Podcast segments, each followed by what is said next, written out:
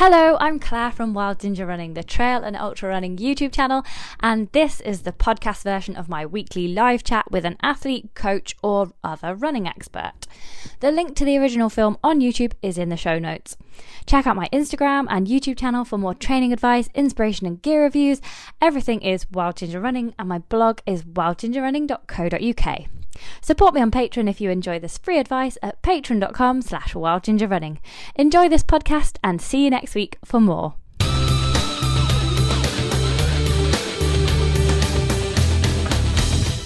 Good evening.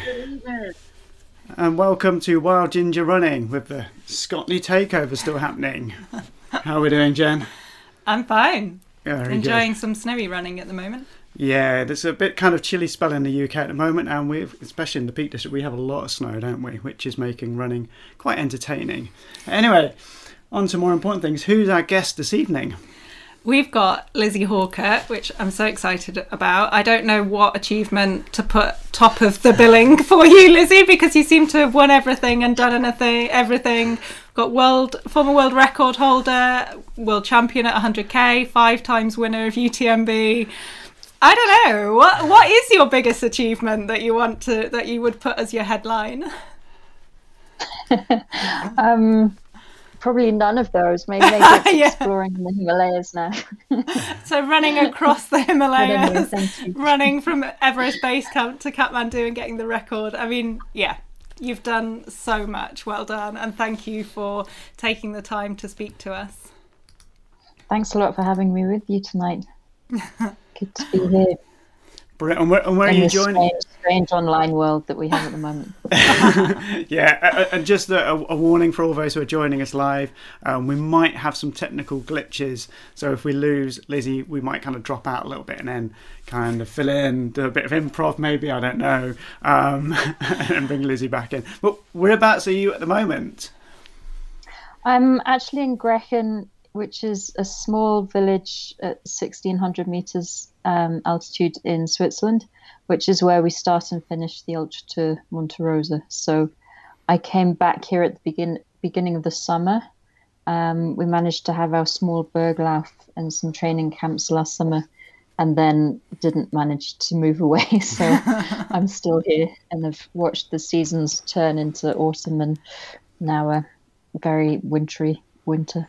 So yeah, And how has lockdown kind of been in, in Switzerland? Has it been very kind of Um, strict or has it been a bit more relaxed? no, a little bit more relaxed. And being in a mountain village, um, you know, it can still go running or ski touring. Um, so can still get out on the trails, and there's not many people um, really living here. So, like when I go to the co-op to buy groceries, there's there's never a queue to go inside, kind of thing. So, we're we're really quite lucky up here. Excellent. And, and if you weren't in Switzerland at the moment, where would you like to be, or where would you would you should you really be?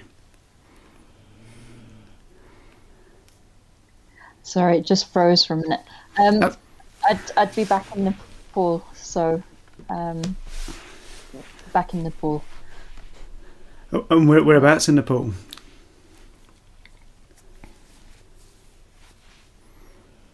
Where- Whereabouts? In, maybe I can still get this one. Sorry, yeah, uh, it it's all right. A bit of connection going there. But whereabouts in Nepal would you normally be? Um, Well, in Kathmandu, but then going out to the mountains from there, but but based in Kathmandu.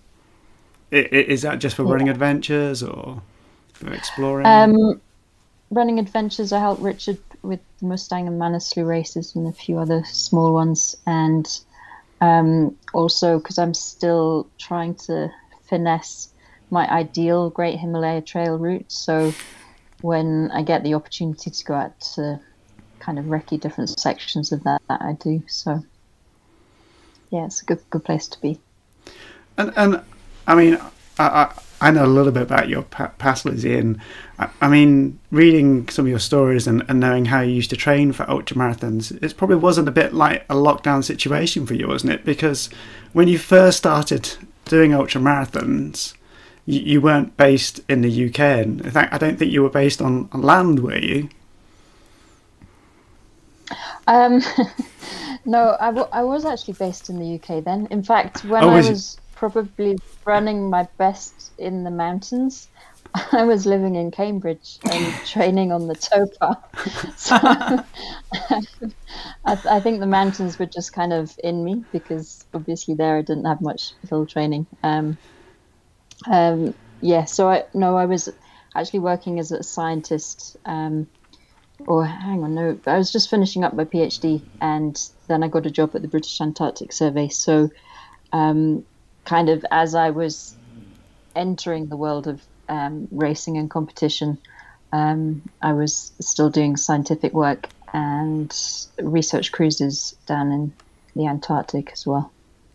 Uh, and- So yeah, two, two, two month chunks at sea. yeah, but you used to train when you was at SEMA, didn't you, as well?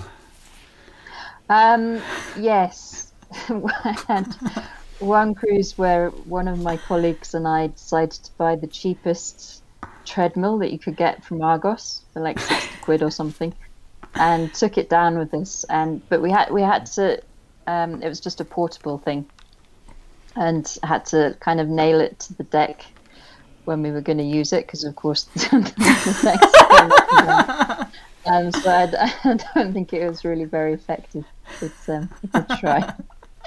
And then uh, I remember taking a skipping rope as well and, and skipping out on the deck with all the like machinery that we were taking down to the Antarctic Peninsula. it's kind of stuck around. Um, so yeah, I, I, I tried, but um, probably didn't train train very effectively then. And I you used to enjoy getting back to the Falklands and going for a long tramp on the hills there. And didn't you do laps around the boat, or is that a, a kind of I felt a story I've A heard, which Lizzie is a- Hawker myth. yeah, yeah. Probably a story you've heard, yeah.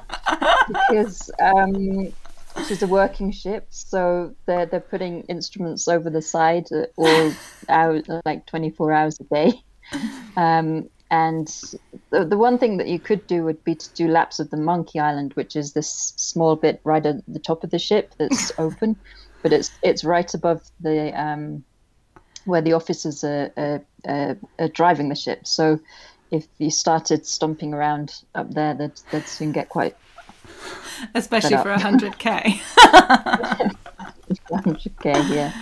But like going back to you saying like you were finishing your PhD in Cambridge when you started ultra running, but your start was rocking up to UTMB with some borrowed kit, and on I think in your book, which is um, called Runner, you just talk about wanting to complete that before the cutoff. So it sounded like you didn't have any expectation that you were suddenly going to be up in the at the top of the field.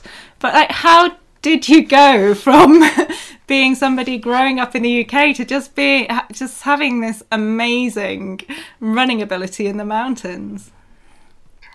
Um, I think the endurance was always there, and I fell in love with the mountains when I was a child, so like at the age of six, and then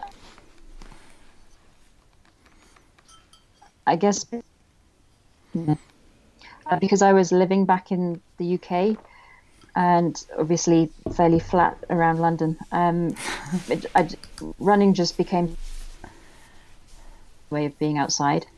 Um, but it really wasn't until my late 20s that I ever thought about racing. So I, I had no idea that there was uh, like an ability there, kind of thing. I just had this love of the mountains and this love of running. And so, yeah, when I, when I turned up to UTMB, in those days, you didn't have to have any qualifying races or anything like that. And I signed up in March, you know, it, was, it wasn't like today's world. um, and so literally I was standing on the start line and I had because I didn't have anything to gauge it by I had no idea at that point if I'd you know make the cut-offs and actually get back to, to Chamonix on my own two feet or if they'd stop me somewhere so my goal was just to keep going until they told me to stop and luckily that was actually on the finish line and, and that was when I- And, and how how big was the because what year are we? Is that is that two thousand? It, it was 2005, so it was the third edition, and I've seemed to have somewhere in my memory that it was about two and a half thousand people. It, it was only the UTMB race then; there weren't any others. Um, but I think it was around about two and a half thousand people. So it's still a fairly big race then. I mean, it's still growing. Oh yeah, no, for sure. And I remember looking back afterwards. Um, I can't remember whether, it was when I got to Les Houches or even beyond beyond that. I was because I'd started, you know, right in the mass of people, and um, you know, it's when you're right in in the crowds, then people are moving slowly at the beginning, and it, it takes a long, long time to thin out. So I was still like 800th or something. Um, I don't know if that was Les Houches or um, the next one. We didn't we didn't go through. Yeah. Anyway, early on in the race, I was I was right way down, um, and then I think finished 23rd overall. So it was kind of strange. and when you realised that you were first woman in that race, and I think you just talked about, well, I'll just try and stay first woman till the top of the next hill or the next checkpoint. But I mean, was there? It sounded like you did find some competitive nature, and was that something that you'd had before in other sports when you were growing up, or was that something quite new for you at that point?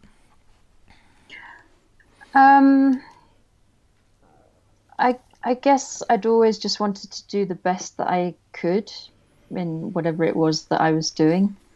Um, I hadn't really got much race experience by that point, so um, yeah, I, I, was just just didn't have any race experience to approach a race or um, or what to do. So yeah, it, it was the strangest point was leaving. Um, well, arriving in Courmayeur kind of in time for breakfast, as I remember.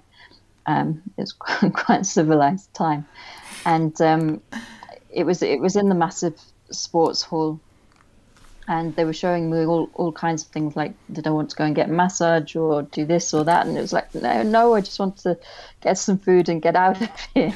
And as I was leaving, and they, they took my time, the check my um, time my chip again, um, they said oh you're the second woman, and th- that was that was the complete surprise because I hadn't realized you know where any, anybody else was during the night. Um, and then I, I passed the first woman and her, hus- her husband um, at Arnuva, so the last checkpoint before you cross into Switzerland. And the borders, of course, at the top of the the Grand Col de Ferret. So I, I thought let's let's see if I can just make it up to the to the col before they catch me. Um, and I did, but they didn't catch me, and so then I thought oh, I'll see if I can get just get to the next checkpoint and the next one, and it just went on like that through the race. And um, in the end, I think they were 20 minutes or so behind me.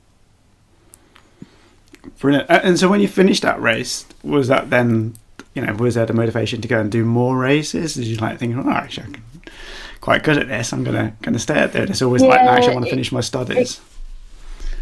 It, it kind of opened a door into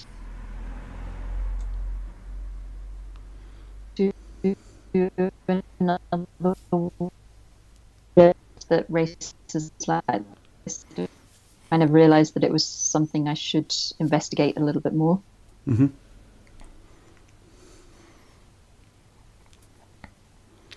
And so, yeah, I think things snowballed.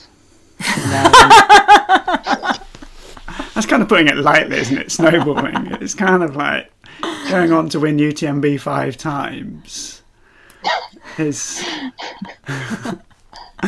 it's, it's quite uh, big. It's just, it's just what I did though. um, yeah. Yeah. Running, I, I, I, running long distances in the mountains just became normal. They, they weren't all in the mountains though, like it's no, you seem to be so good at everything. yeah, because you, you you dabbled at 100k.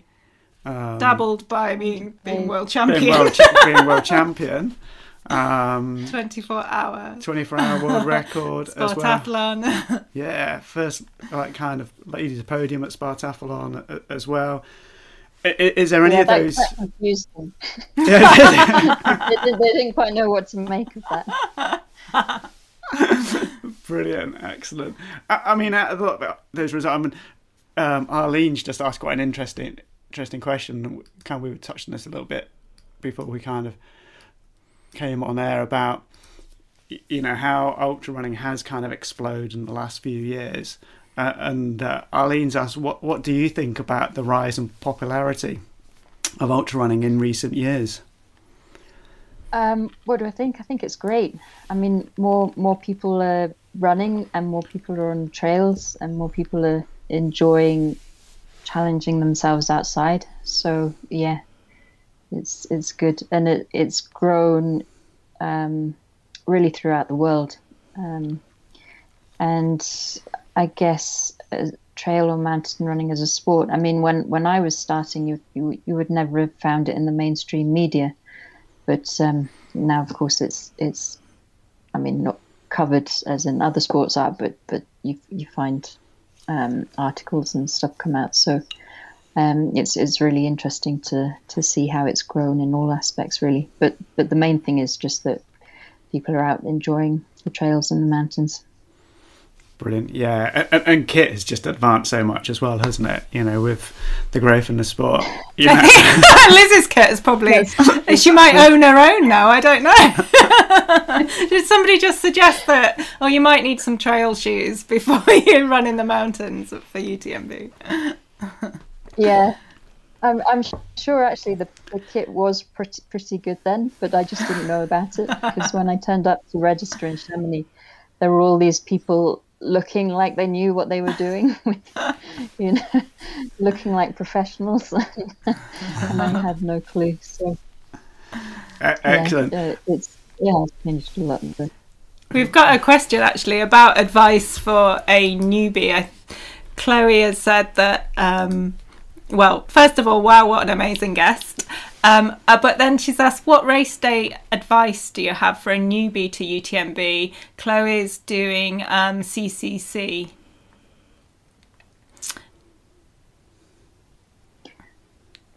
As in, as an advice for the race day itself. I think, uh, yeah. And um, then she um, also has asked afterwards for some top training tips as well. how, long, how long have we got here? training tips, I think I think the main thing I'd say is just getting used to time on your feet. So even if it's not running necessarily long distances, but being used to being on your feet. So whether that's hiking or mountaineering as well, that that kind of all counts. Um, so it's it's really being used to having long days out. I think, um, and also of course. Um, because it's the Alps, the the ascents and descents are long, so it's it's different if you're training, you know, a couple of hundred meters up and down. Um, you've you've kind of got to find a way to adapt your muscles to the to the long ascents and descents. And um, for the race day itself, I'd say really, yeah, just try to take it moment by moment. Um, because if you stand stand on the start line thinking of the finish, um, you know, it's it's pretty overwhelming. Break it down into sections. Um, you know, then you get through one section, you get through the next, and you actually realize that it is doable. Um, and the other thing is just knowing that everything passes. So, you know, you might have a bad patch, but just give yourself the time to get through it. Um, you might have pain or hunger or you know cold or whatever but but just give yourself the chance to go through it um, and get to the other side and um, allow it to come good again ra- rather than kind of giving up at the, the first instance so so really just staying in the moment and knowing that everything does pass and, and giving yourself um, the time to to get through it and Brilliant. enjoy it because after all that's that's kind of why you're there yeah, definitely. Yeah. So you, you, talked about when you first got into like UTMB, you was, you was in, in Cambridge, finishing your studies, and then you kind of turned around. What, what was was your training? Kind of did it always change during the year to kind of what event you were leading up to, or you know, did did you have a coach? What helped you along the way? And um, and one of the other yeah, kind of. I-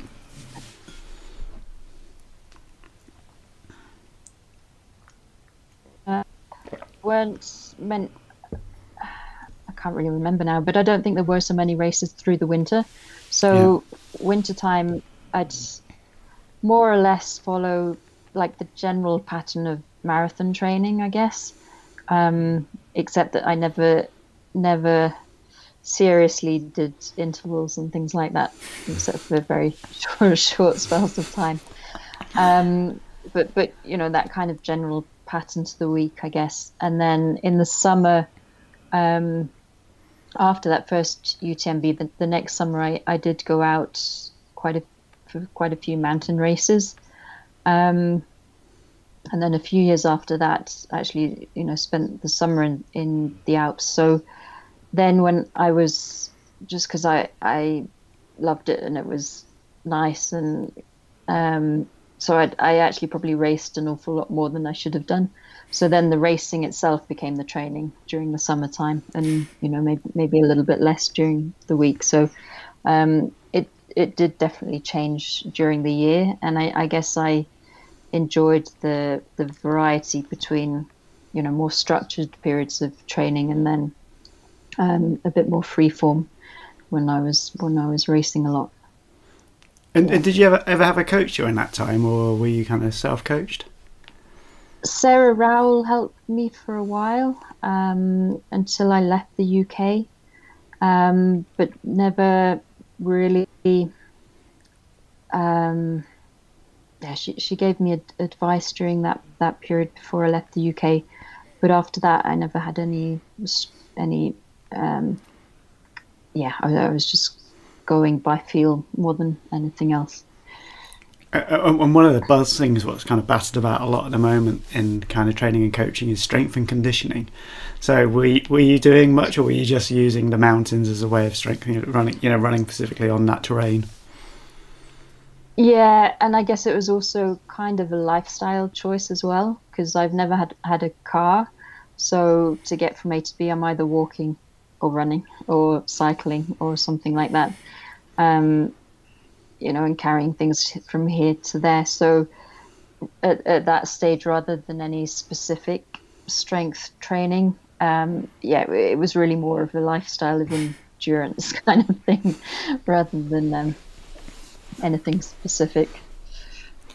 Brilliant. And, and then, so from doing UTMB, you you suddenly pop up um, doing a little run in Nepal with my my former mountain marathon partner Spike, um, and, and Mike uh. And Mike, yeah, yeah Mike Hartell. We, we, were chatting to Kim uh, the other week about the, the Lakes 24 hour record, which he took off Mark, and Mark used to hold that. So, how, how did you end up um, kind of either in Nepal or coming up with a plan to run? So, it was running from Everest Base Camp down to Kathmandu, wasn't it? Yeah. Well, it was it was Mark that really came up with the idea. I, I think it was a big birthday for him, and he wanted to celebrate in some way. And so um, the plan was to climb Ama Dablam, um, which is a six thousand eight hundred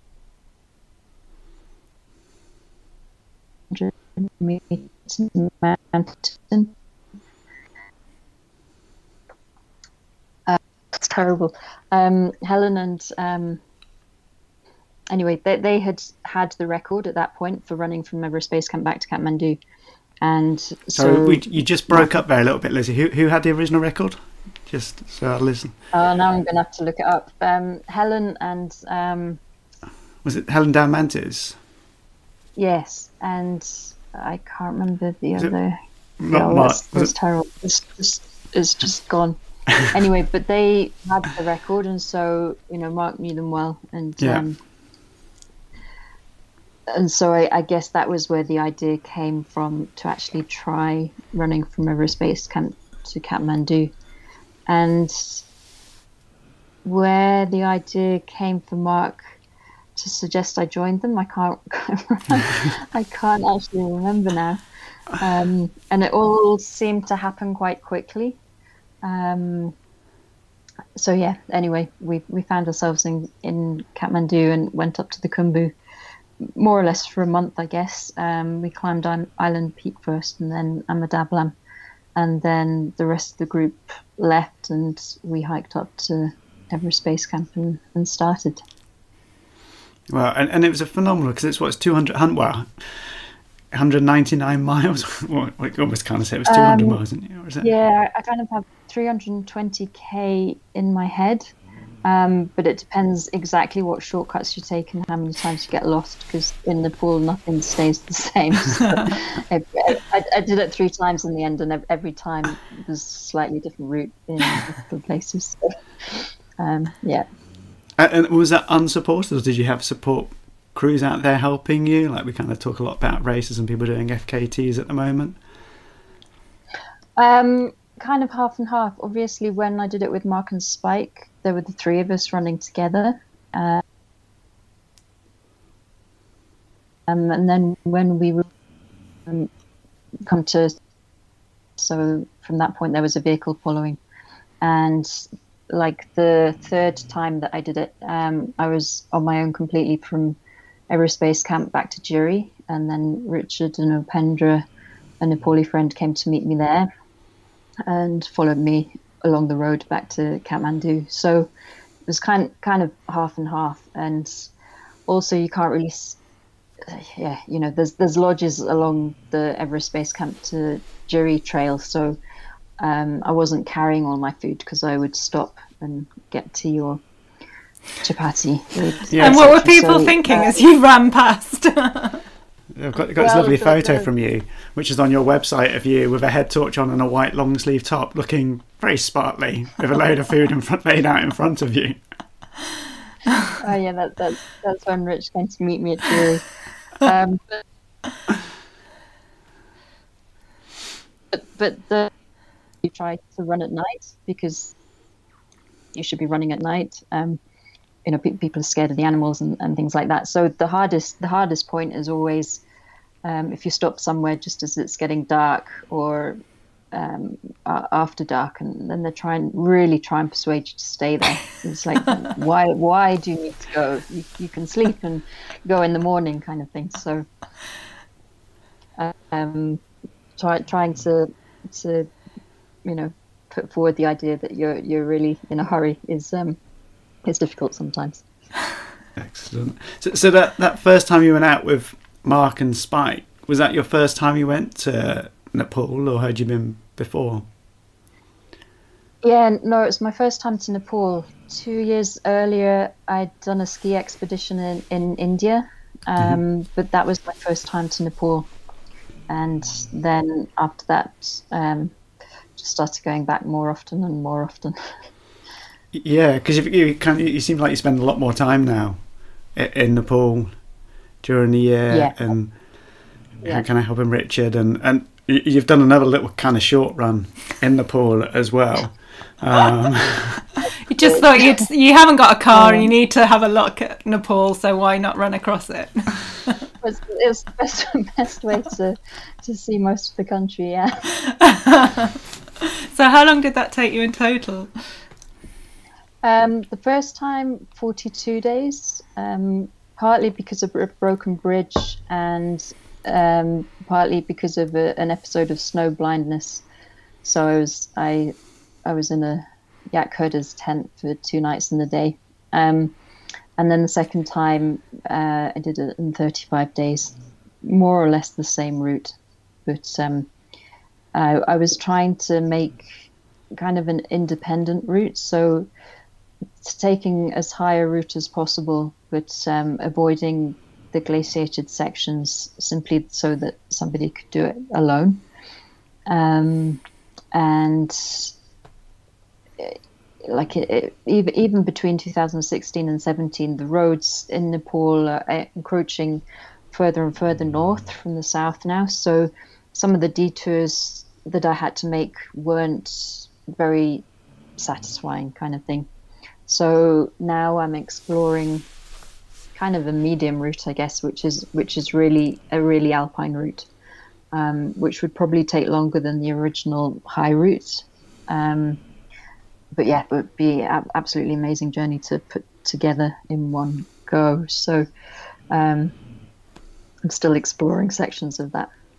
I, I, I mean, you slightly, slightly brushed over over the snow blindness. I remember hearing you speak in Buxton and you were kind of sharing the, the, the adventures of that. And but it was a quite it was a serious incident, though, wasn't it? You, you I mean, you was on your own, and, and you were quite high up as well. well yeah, it was yeah fa- fairly remote. So um, this was in a section between Kanchenjunga and the Makalu um, National Park, and so I I just crossed a five thousand meter pass, um, and there was snow, and I was I was stupid, but I was there was quite a lot of snow and I was breaking trail, and I just uh, kind of neglected to think about my eyes.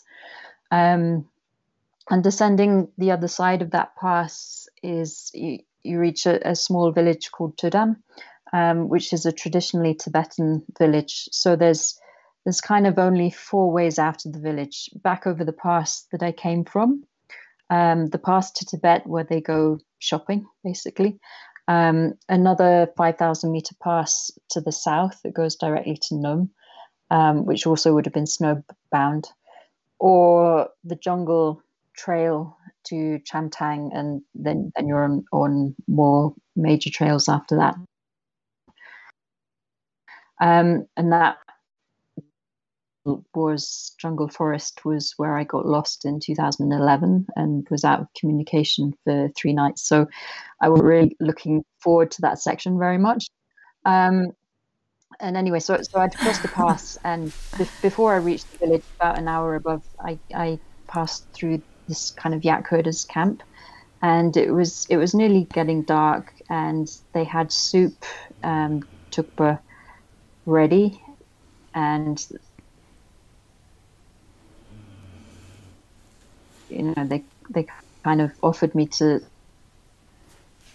really kind of encouraged me to stay there rather than continuing in the dark. And because yeah. there was there was food and, and somewhere to lie down i thought okay I'll, I'll stop here and carry on in the morning.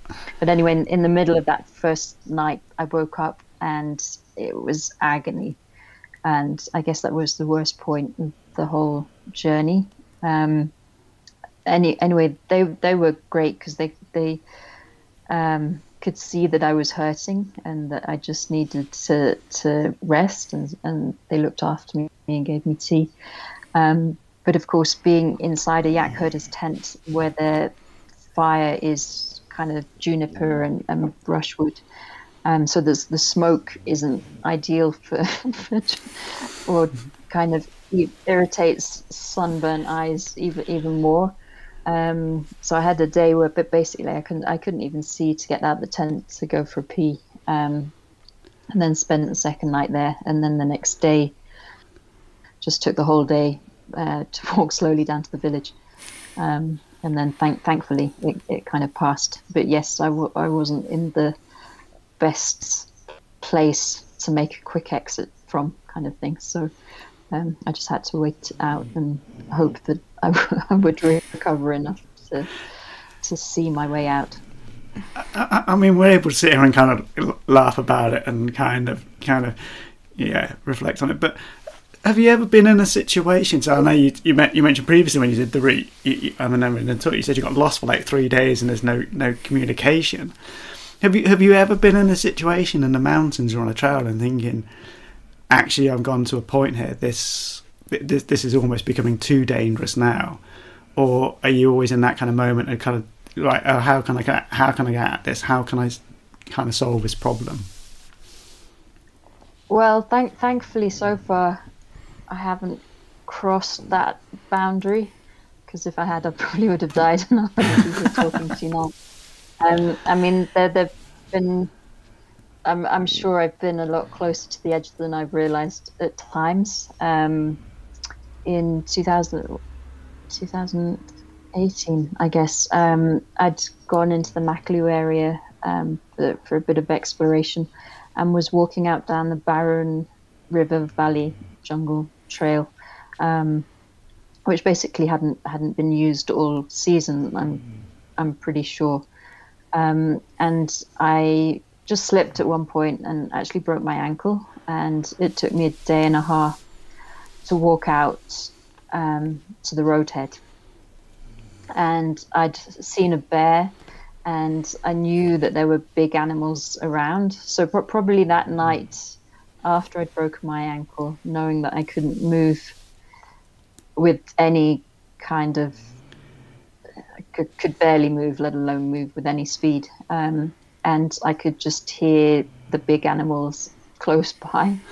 Um, and I, I, was I was just thinking, if I make it through to morning, then then everything's good, kind of thing. um, so that was probably the worst night I guess I've had in the mountains. Wow, that is yeah, pr- pretty extreme. Uh, um, Maeve Riley, who is also kind of said she loved your book, um, she's asking about the kind of Nepalese um, kind of female runners because there are some amazing kind of. Do you get a chance to run with many of the, the, Nepalese runners while you're out there? Yeah, well, know Mira Rai um, really well, and on all of the Manaslu and Mustang races, we take local Nepali runners as well. Um, of course, I'm not racing; I'm usually marking the route, um, but get get to spend time with the girls. And then Mira's kind of got a program now where she's trying to train, uh, yeah, about six girls each year. Um, and there's also a growing running community just in Kathmandu now. Um, and and within Nepal itself. So it's it's really nice to yeah spend time with with them with the girls. And do you think only, only the girls? Yeah, some of the guys. Do you think there's the, the funding though to get into more international races in Europe or America and around the world? Um, well, that's that's the problem is is finding the money to mm. support them to to to come abroad um, you know, to get international race experience and, and experience different races. Um, so that that's an ever ongoing problem. But yeah. the, the, there's huge huge potential um, for people that can be given an, an opportunity. Yeah, kind of tying in what we said earlier about how ultra running is growing, there is more more money coming into the sport, isn't there, and more lucrative sponsorship deals. So, um, if that money could be passed on to those Nepalese runners to get them and just yeah, it'd be really exciting to see some of them like at UTMB or or even well. Mm. Ultra Monte Rosa. So um, the other reason we've we've, had a, we've had a few in the stage race. So Tamang, um, Mahesh and Bikash and some of the girls as well. Um, but so far, nobody in, in the, the long race. Brilliant, yeah, because because now you're you're kind of as you're easing back on some of the racing, you, are now kind of swapping hats and have put on more of a race organizer hat. Um, and I think I understand when you came back from Nepal, you you were in kind of Switzerland and were doing lots of runs around uh, the Monte Rosa route. Is that right? And kind of, did you have the idea, the thought of this could make a great race? Yeah, it it kind of came about. Um, I guess when I used to be training for the UTMB, I'd obviously not the first year, but in in the later later um, I used to go a couple of times and do the whole route into back to back 12 hour days. And if, if I could do that, then I knew that I was um, kind of coming towards shape, sort of thing. Uh, uh, the but whole then, UTMB route? The whole UTMB route? Yeah. Used, used to do it into back to back days. it took me four um, days. No and, um, maybe that's why I didn't finish it. That's why you haven't won it. Yeah, maybe that's why I've not won it busier and, and people knew me and um, I just wanted something different. And so it was the Zermatt area that I'd known since a child. And then I realized, I, I can't remember how I first discovered that there's this 100 mile long distance footpath around Monte Rosa mm. in a sim- similar way to, to um, the Tour, Tour Mont Blanc. And so I tried that into what turned out to be two much longer than 12 hour days the route actually much tougher. Um, so, anyway, I, I got to know the route really well, and it's wilder. Um, it's it's more of a challenge, and I think it's uh, much more beautiful. Um, a huge amount of variety, and um, you know, I, w- I was thinking then. So if this was a race, this is what I'd be coming to do rather than going to race UTMB. So that's kind of where the seed of the idea came from, and then um, in Nepal with Richard, sort of hours talking about it, and then eventually we decided to stop talking about it and try to make it happen. So that, that's where it all started, really. Oh, and what was the first year the race was held? The first year was 2015, and in the beginning it was actually um, from Cervinia back to Grächen, so kind of two thirds of the of the route, uh, because we couldn't get permission to pass through Zermatt. And then 2017 was the first year that we could make the full loop. So now we have the full 170k. We also have 100k from Gressoney um, back to Grächen, so it's kind of crossing three of the major cols. And then we also have the full full route over a four-day um, stage race. Yeah, Brilliant. which is which is nice because some people, you know, might never want to run through the night and um, get to experience the route in daylight and um, and then kind of the camaraderie in the evenings and enjoy the delights of pizza and ice cream and things at the race. Right, that's kind of Pass on the hallucinations and the, um, running through the night experience. make it sound very civilized. That option. I quite like that option actually, especially I the pizza option. I think that's uh, this is why I like It's multi-stage also, racing. It's also pretty tough to, to run hard for four days Yeah, and it's it's uh, a hill. consecutively. But um, It's more elevation than UTMB, isn't it? Just so it's more hilly. I did say more in it. I did. I, it's got some hills in. it's got, it's got one or it's two. really, yeah. It's a bit, it's a bit, it's a bit hillier than the Peak District. It's definitely hillier than Cambridge. Yes, so it's it's over um, over eleven thousand um, meters of elevation, and estimate kind of twenty to thirty percent harder than UTMB. The trails are um, less flat. um, Yeah, UTMB. I mean, it's just too flat, isn't it? It's like, it's like running in Norfolk, Might UTMB. as well go on the towpath. um, yeah, it, it, it's kind of mount, mountain trails for the most part. And, and, and Um, so for entry, do you stipulate that you have to have done a mountainous event or kind of show your experience for doing the race? Yeah, I mean, it, it- it's not for for the hundred mile race. It's not an entry level hundred mile race, um, but at the same time, we didn't want to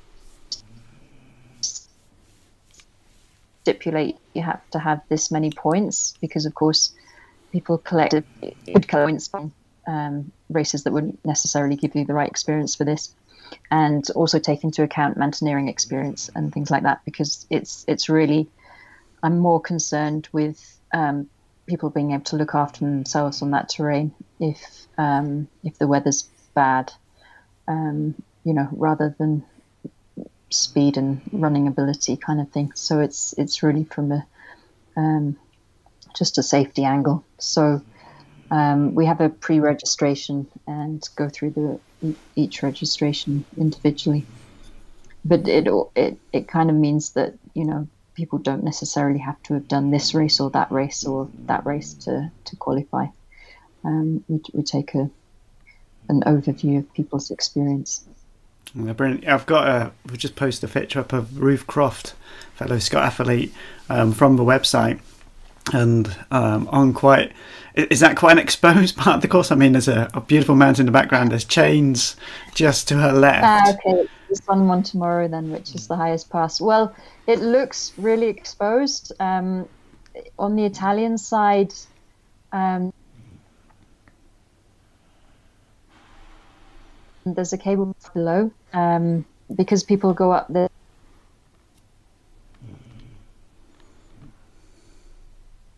So you get people going for a weekend day out in their slippers, kind of thing. Um, but they've, they've kind of got steps up the other side of those rocks. Um, on on the Swiss side, it, it's it's kind of slabs.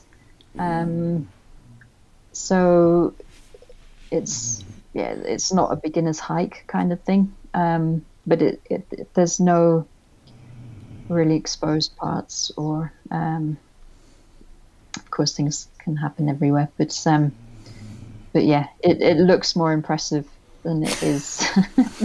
It looks really nice weather on this photo as well. False advertising. Up there. yeah. I, I think that was she was starting in the stage race so it would have been just after after you know in the in the early morning light. Mm. and it's it's really beautiful yeah, because the, the previous obviously the, the race didn't ha- did the race happen last year with COVID restrictions, or did you have to postpone it? No, we, we had to cancel the main races, and we were lucky that we could go ahead just with our Berglauf, which is a 23k race that we have on the Saturday of that week here in Grächen, um, which was kind of a strange, um, you know, because we had all the distance protocols and um, testing before the runners could could register, etc. But we were blessed with a beautiful day, and uh, people. Um, in the end, it was people mainly from Switzerland. Um, uh, lots of different nationalities, but people living within, within Switzerland, and people were just really happy to, to run and have a day out. So um, it was it was nice just to be able to make that happen. And it sounds just such a lovely idea that you've created this race that you wanted to run and it's from somewhere that you went as a child on family holidays. But I can also imagine there's another side to race organisation, which is a, just a complete headache with um, insurance, with permissions, and things like that. So, how have you found the organising of such a big race? Yeah, well, it's it's just we have, we have a great band of volunteers for the race. Um, but during the year it's it's just Richard and me working on it. So um, we have to cover everything. So um, you know we ha- we have things that we prefer doing than others. So you know maybe the marketing drops off when we should really be concentrating on that and things like that. But um, it's it's a really interesting process simply because because we have to learn the whole the whole of the race. Um, and yeah, it's it's it's satisfying in the end. It, it can be hard work at times during the year, um, especially working so hard when there's you know it only comes together in, in the one event at the end of the year. But there's a so much that goes into it all year round. Um, but yeah, when when we see people on the start line and um, see that they've enjoyed their experience or at least had an experience um, it's that that's really great. Yeah and the start line looks great. I've just posted put a picture up of it and you got the the prayer flags across and kind of wooden yeah, gantry we have over. a little nepali influence um, to the race and the the gantry was kind of made by a, a, local woodsman here so it's trees from the forest here so um, yeah there's there's lots of different touches to it, I guess. Brilliant, excellent. But uh, and is there lots of checkpoints along the route? Have you kind of, uh, uh you know, is there like a, a taste of Lizzie Hawker in, in the race? So like checkpoints are just a cheese sandwich um, or a piece of bread or. no, we've tried to do better than than that. um, so I I think. Um, yeah, the the food is is generally pretty pretty good.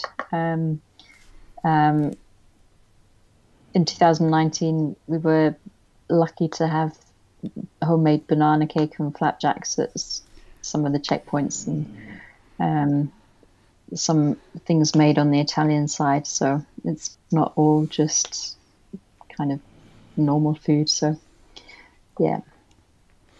So, so if somebody's interested, or you know, I mean, it's it's kind of a a good time to have you on. So some people have tried, trying to maybe get their UT, UTMB entry and have not been successful.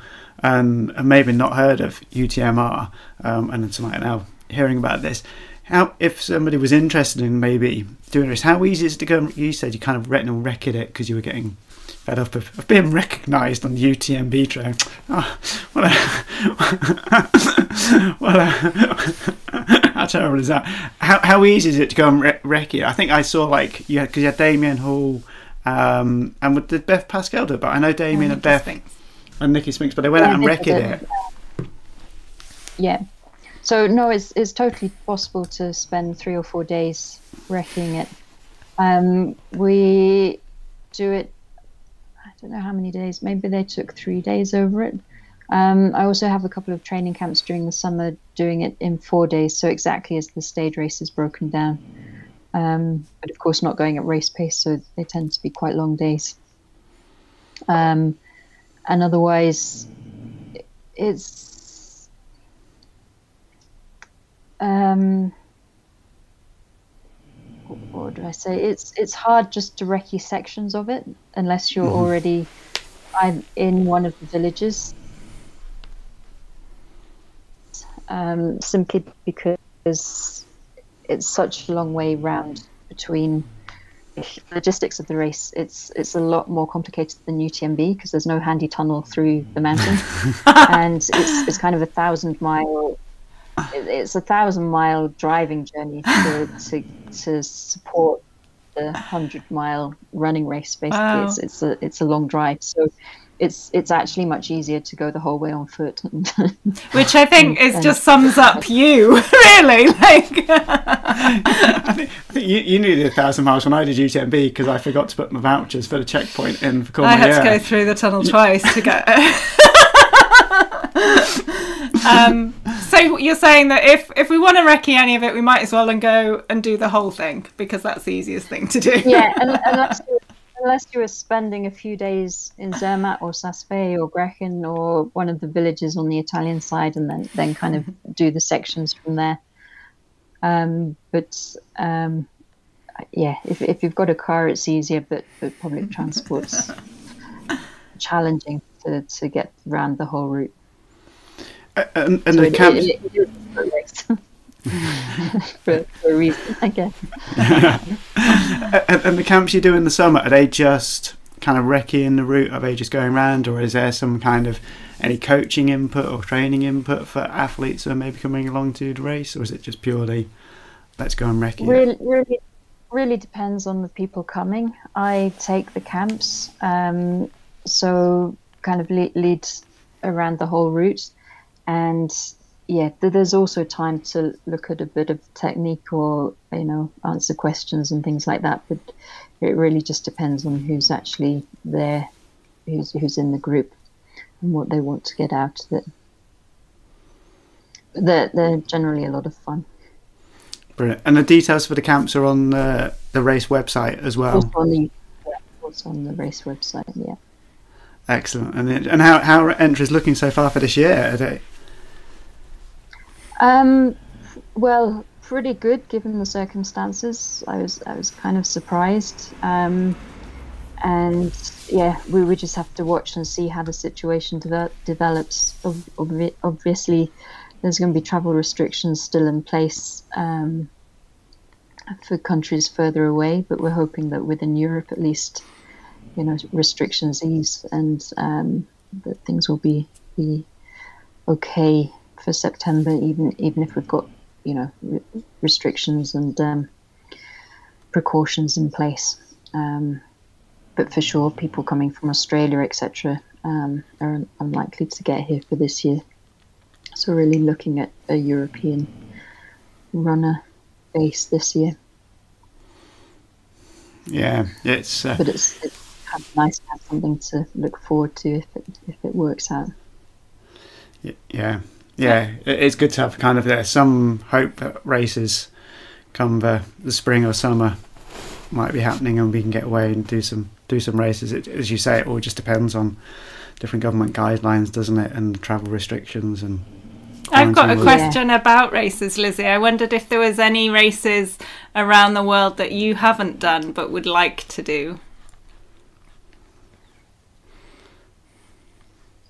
Um, that's a good question. There, there probably are. I, I just haven't really given much thought in the last year or two to racing myself. I, I guess it's because I'm so focused on exploring in, in Nepal. So if I've got time, that's that's where I want to be, um, rather than traveling for races. So, but let's see. Well, I was going to ask where your favourite place to run was, but I think I know the answer to that. It's Cambridge. it's Cambridge. yes, Hobart. so at Cambridge. or, or, or some Argos treadmill. so it sounds like you're exploring, um, yeah, having another adventure across Nepal. Are there any plans for when that might be? Or is it just waiting to No, see when it feels the is right? that It's, it's, yeah, and it's just really because I, I really want to work out this this route that I've got in mind, but um, it it depends on well, certain times of year are, are the best time to go and explore because um, if if there's if you're up really high and there's snow down and there's cloud down, then it's impossible to find the way. Um, you're kind of talking about you know going out not seeing anybody else for six days, sort of exploring. So, um, in places that people don't generally go into, so the trails are pretty non-existent. Um, so there, there's kind of a small window of, of time when it's possible to actually explore those parts. So it's it's going to take me a few years, I think, to get a route I'm happy with, and then yeah, who knows, maybe I'll try it in one go. Uh, we've got a question from um, Maeve Riley asking, um, will it be a book? Well, I've I have a contract now to write a book about my first great Himalaya journey, um, and kind of struggling with it at the moment. So, um, hope hopefully I'll I'll get that story down, and then yeah, we'll we'll see for the future. But so the book's taking a lot longer than the actual running did. definitely, yeah, which is crazy. Yeah. It- it- yeah, but running in sometimes is easier, isn't it, than trying to. I just had another question. ab- I had another question about when you are running in Nepal and doing these runs. Like, where are you staying and sleeping? Are you staying in using local facilities when you're going through? Are you completely self-sufficient? Um, that's a good, good good question. The first two, well, the the two complete GHTs that I did, I was mostly staying in villages. Um, so if I was on a major trekking trail, that would be in a lodge, but they, that was actually a few nights out, out of the total. Um, and usually it would be a village where foreigners don't usually pass through. And I'd just ask. The, the thing in Nepal that's so humbling is um, because people are used to, to traveling on foot, because um, usually they have to walk for a few days to get to the roadhead to get a bus to Kathmandu or, or to go to the local market or something like that. So they're used to pe- they're used to people traveling on foot and needing hosp- hosp- you know needing somewhere to sleep. Um, whereas for us, um, that's kind of become a, an alien concept. So, you know, if, if somebody knocked up at your door and expected to be given a, a space on your floor to sleep, you'd, you'd kind of um, lock all your doors and windows or something. in, in Nepal, it, it, it is just what's normal is is to to offer hospitality. So um, usually I stayed in villages, and then I was carrying a sleeping bag, um, and then just a foil bivy bag. And so I had probably I don't I can't remember now maybe five or six wild bivvies during the the whole journey.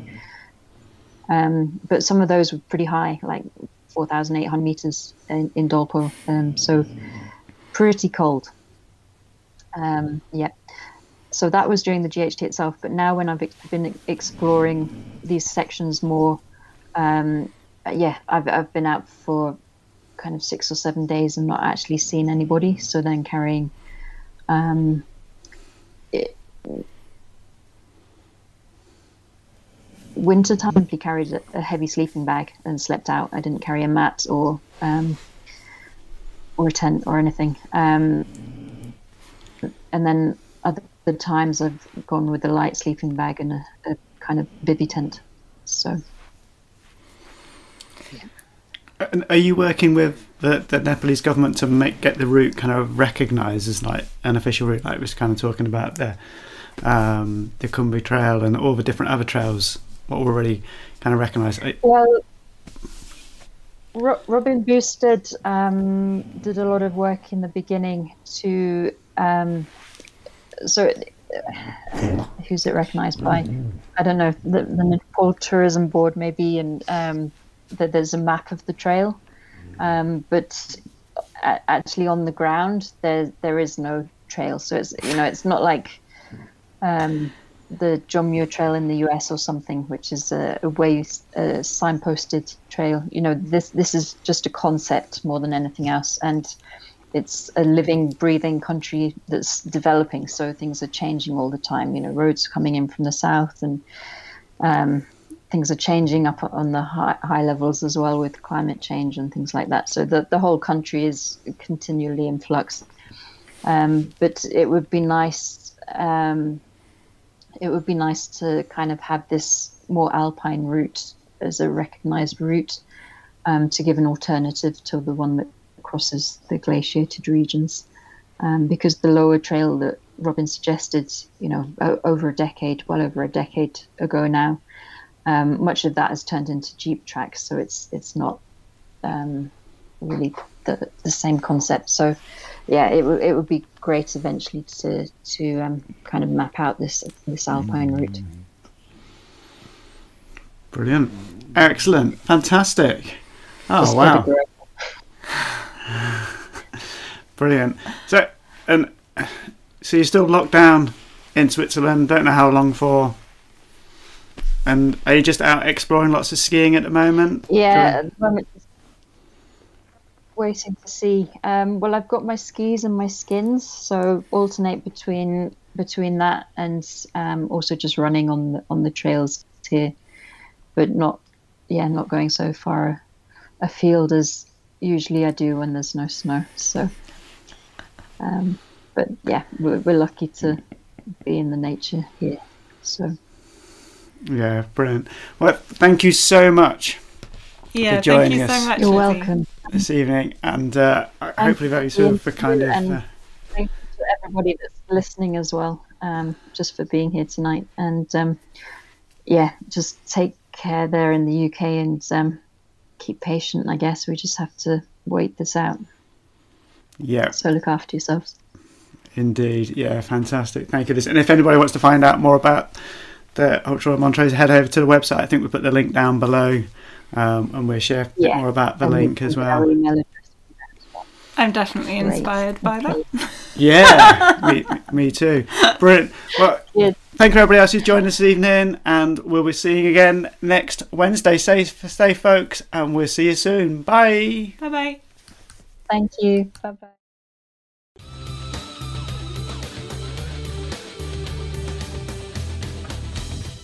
Hi, it's Claire here. I hope you enjoyed this podcast. These live chats take place every Wednesday evening at 6:30 p.m. UK time on Wild Ginger Running YouTube channel. And the link is in the show notes. I just wanted to let you know that you can find this and loads more advice and inspiration and gear tests all about trail and ultra running on my YouTube channel, Wild Ginger Running. There are training tips, advice from elite athletes, top coaches, nutritious recipes, key exercises, injury prevention information, and tons of trail kit reviewed from running packs to poles, waterproofs to head torches, GPS watches, and shoes, shoes, shoes. And did I mention shoes? I've been going for a few years now, so there's a huge archive of content to help you out with your trail and ultra running.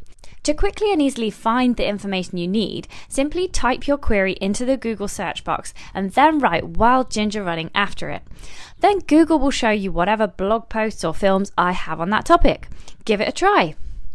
And if you appreciate listening and all the information I share on YouTube, you're also very welcome to support me on Patreon, which gets you some additional excellent perks and the chance to win some awesome prizes. For as little as the price of a cup of coffee every month, patrons get discounts, extra films, access to the exclusive Facebook and Strava groups, the chance to ask questions to every live chat guest, plus automatic entry into my monthly competition to win £400 worth of trail and ultra running gear. There are only about 150 patrons, so the odds on a win are way better than the lottery. Interested? Find me at patreon.com slash wildgingerrunning. Thanks for listening, guys. Have fun, enjoy your run, and I'll see you on the trails.